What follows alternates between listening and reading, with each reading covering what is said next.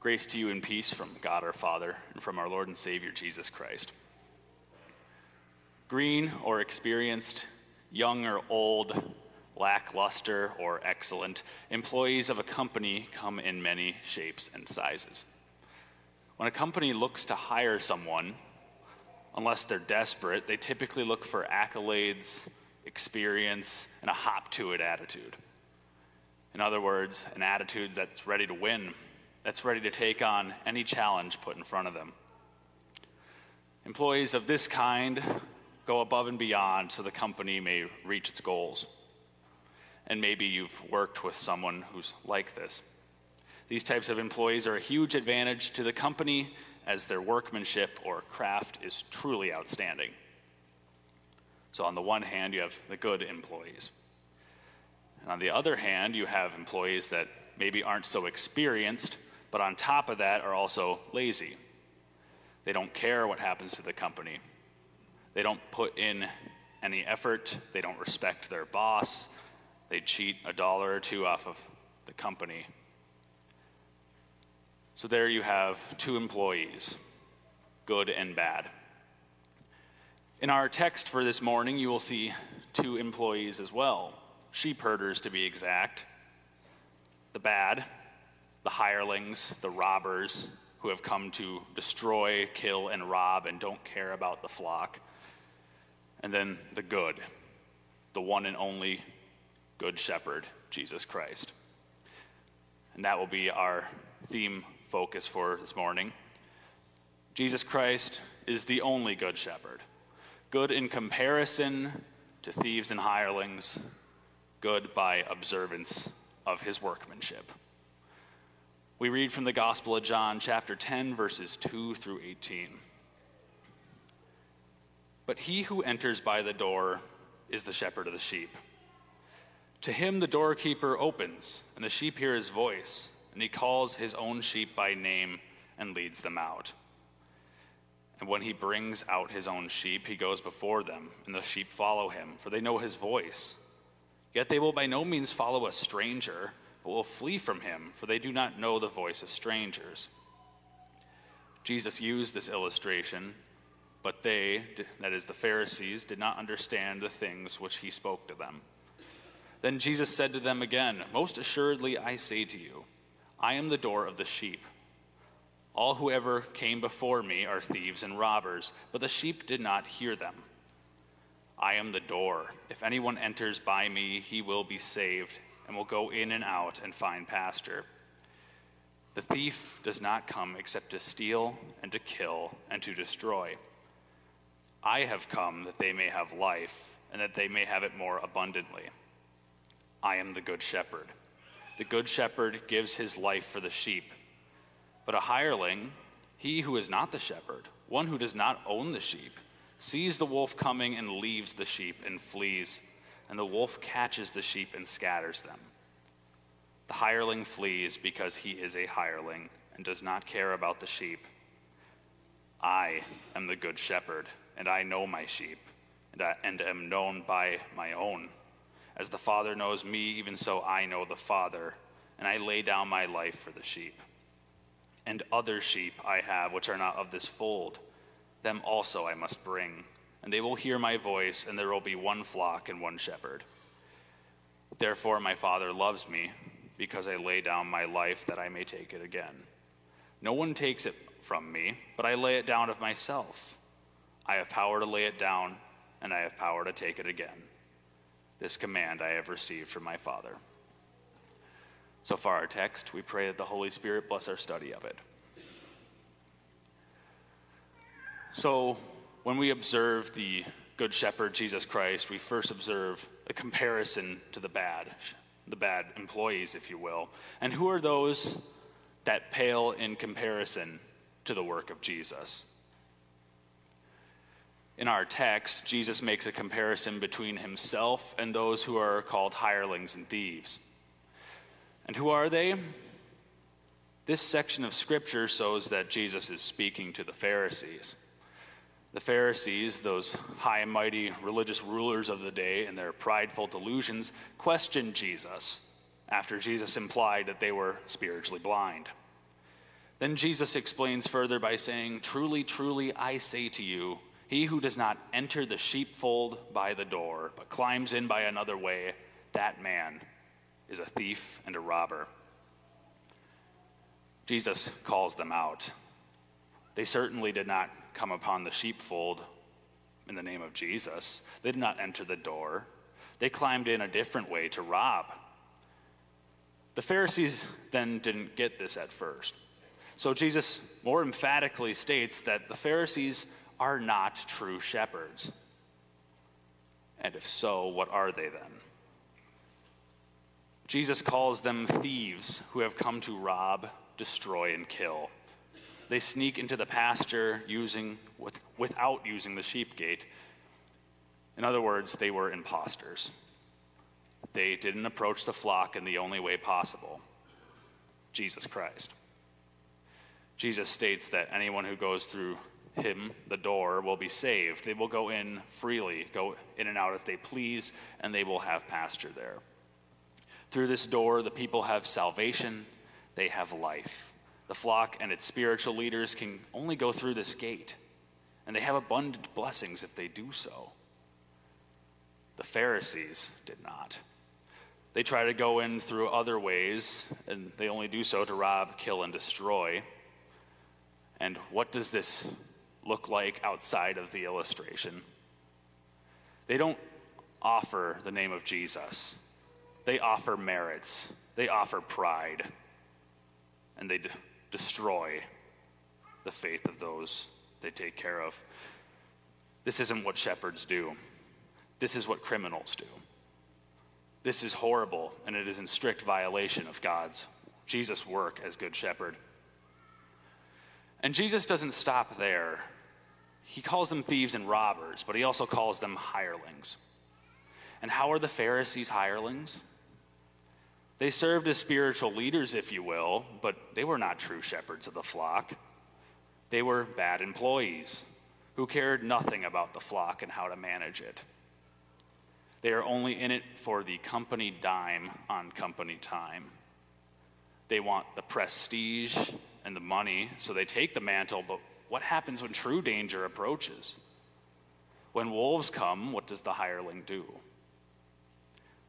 They ought to protect the flock, but instead they run away, letting the flock be attacked and scattered.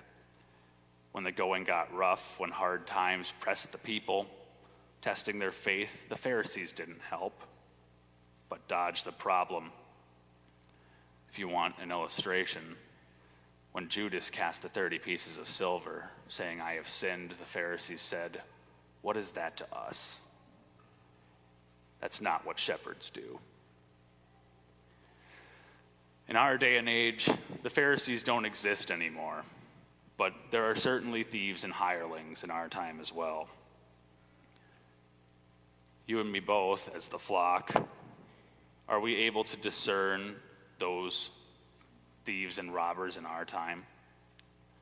Have we been taken away, perhaps, at some point? Have we been exposed to wolf like spiritual dangers because of hirelings? Thieves and neglectful hired hands are all around. False teachers and their various false teachings are in churches everywhere, promoting ways to salvation outside of what's told to us in Scripture. False religions and philosophies without Christ point to various paths to supposed peace leading to doom. Sinful lifestyles are being promoted all over the world, lifestyles that would take the Ten Commandments of God and shatter them on the ground. Sinful attitudes are being promoted all over, making hearts grow cold. And have we listened to any of these things? Was it a teaching contrary to God's word, perhaps, that we maybe accepted because it felt right or made sense? Was it an evil against our neighbor that we passed off as loyalty to God, or an evil against God that we passed off as love to our neighbor? All these various thieves and hirelings fall in comparison to the shepherd. The good shepherd does not climb in to steal or rob. Anything that is not him is utter danger. Jesus far outshines these robbers by contrast. Whereas he calls them evil, he says of himself very emphatically that he is the good shepherd. And I'd like to point out a threefold emphasis of this. Jesus says, I am the good shepherd, the one and only, the only way to salvation. He says, I am the good shepherd, pure in everything that he does, skilled, loving, and is known as the beautiful Savior, and his craft reflects it. He is the good shepherd. Unlike the hired hand, he doesn't run away from the sheep. He lays down his life for the sheep. We, for you see, we like sheep are not very bright. We would be taken down by wolves if it were up to us. If our faith is put in worldly philosophies, these mere hired hands of the day, when the going got rough, we would be scattered and destroyed. But Jesus, our one true shepherd, doesn't run from robbers and wolves. He gets us through every hardship, lays down his life for us, puts himself between us and the dangers of the world. He came upon the cross to destroy those who would destroy the flock, namely the devil and his forces. The shepherd, Jesus Christ, is good. The only good shepherd will never run from you. He will be with you during every wolf attack of life. When hope seems lost, when loved ones die, when betrayal from friends sets in, when times are tough, when we seem vulnerable, Jesus is there to assure that He has given us safety. By Him do we have peace and hope for joy and life eternal. So Jesus lays down His life for us. That's one wonderful blessing of Him being our shepherd. Another is that He knows each and every one of us. As good shepherd, he knows each member of the flock personally. I once saw a painting where Jesus was portrayed as a shepherd, and around him were many different kinds of sheep. One was a lamb with a bandaged limb limping alongside the shepherd. One was a mother leading her young. One was a gruff ram with horns and a stoic expression. One was a young ram running to and fro among the outskirts of the flock.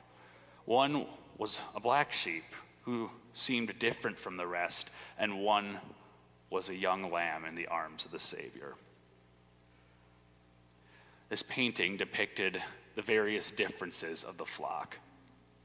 And Jesus knows all of these differences. He knows each and every one of us and what we need, and He knows our life situations, and He provides His love accordingly. The sheep then are said also to know Him. They know Him because the shepherd loved them and cared for them. The sheep learned by instinct to trust their shepherd and expect His love, and Christ knows each one of us and gives us everything we need. He knows all our situations from the meek lambs to the gruff rams among us. We receive the blessings of Jesus. And we know him how? Because his voice, in other words, his word, has entered our hearts, creating a loving, trusting faith in our good shepherd. And this relationship that is now created is so strong that Jesus in our text likens it to him and the Father, pointing out the strong bond that is now given by grace. So Jesus lays down his life for us, knows each of us personally. He's also he also gathers sheep outside the pen. He mentions that he has others also. At the time when Jesus said this, it may have been shocking he was referring to Gentiles, the people outside the Jewish society, emphasizing the universality of Jesus' work as shepherd. For those who haven't entered through the sheep gate of salvation, Jesus uses his voice to bring them in. He goes out with his calling voice, his word into the world to bring thousands to faith. He brought us to faith by water and the word, and he gathers thousands into his church. He is a very good shepherd indeed. He keeps us safe from evil, protecting us. He knows us personally. He even gathers sheep from outside the flock, yet these aren't even the greatest works of his craft. The greatest work of his craft is the center point of all these blessings. It's what keeps us safe from spiritual dangers. It's the center point of each of our individual needs. It is the message that has gathered those from outside the pen. And this center blessing, Jesus words it this way I lay down my life that I may take it up again. No one takes it from me but I lay it down of my own accord. I have authority to lay it down, and I have authority to take it up again. This charge I have received from my Father. Jesus is the Good Shepherd, the eternal Son of God. No one could force his death. No wolf could co- overcome him if they tried. No Roman legion nor Jewish mob, unless he let them. He had to let them. He had to die. How else could the sheep be safe, cared for, and gathered? They were helpless. They couldn't do anything. All, all we, like sheep, have gone astray. We have turned everyone to his own way. But the Lord laid on him, the Good Shepherd, the iniquity of us all. Jesus offered up a perfect life in our place, keeping every will and command of our Lord on our behalf and suffered and died, laying down his life so that we have all these wonderful blessings of safety and knowledge and security. He gives us his, sin, his sinless life. He took up hell to give us heaven. Yet, how do we know this isn't another thief climbing over to take us to our doom? How do we know that this accomplished such a wonderful reality. Jesus is the only good shepherd because not only did he die for us and offer his perfect life, but he affirmed it in his resurrection from the dead. He rose from the dead, assuring of us of these blessings. No thief or hireling could ever do this. The good shepherd is the only one, and he has. When the flock thought that Jesus died, he came back saying, Don't worry, guys. I just had to make sure you were safe. I'm back now, and I'm not going anywhere. And he hasn't gone anywhere. He died and rose again for our salvation. He built the gate and protected fence with his cross and empty grave, and he now keeps us safe. He fights off the robbers and wolves. He doesn't run away like a hired hand. He knows us personally. He has gathered each one of us into his kingdom. He is not a robber or a thief. He is the solely, truly one and only Good Shepherd. Amen. Now may the peace of God, which surpasses all understanding, guard your hearts and your minds through Christ Jesus our Lord. Amen.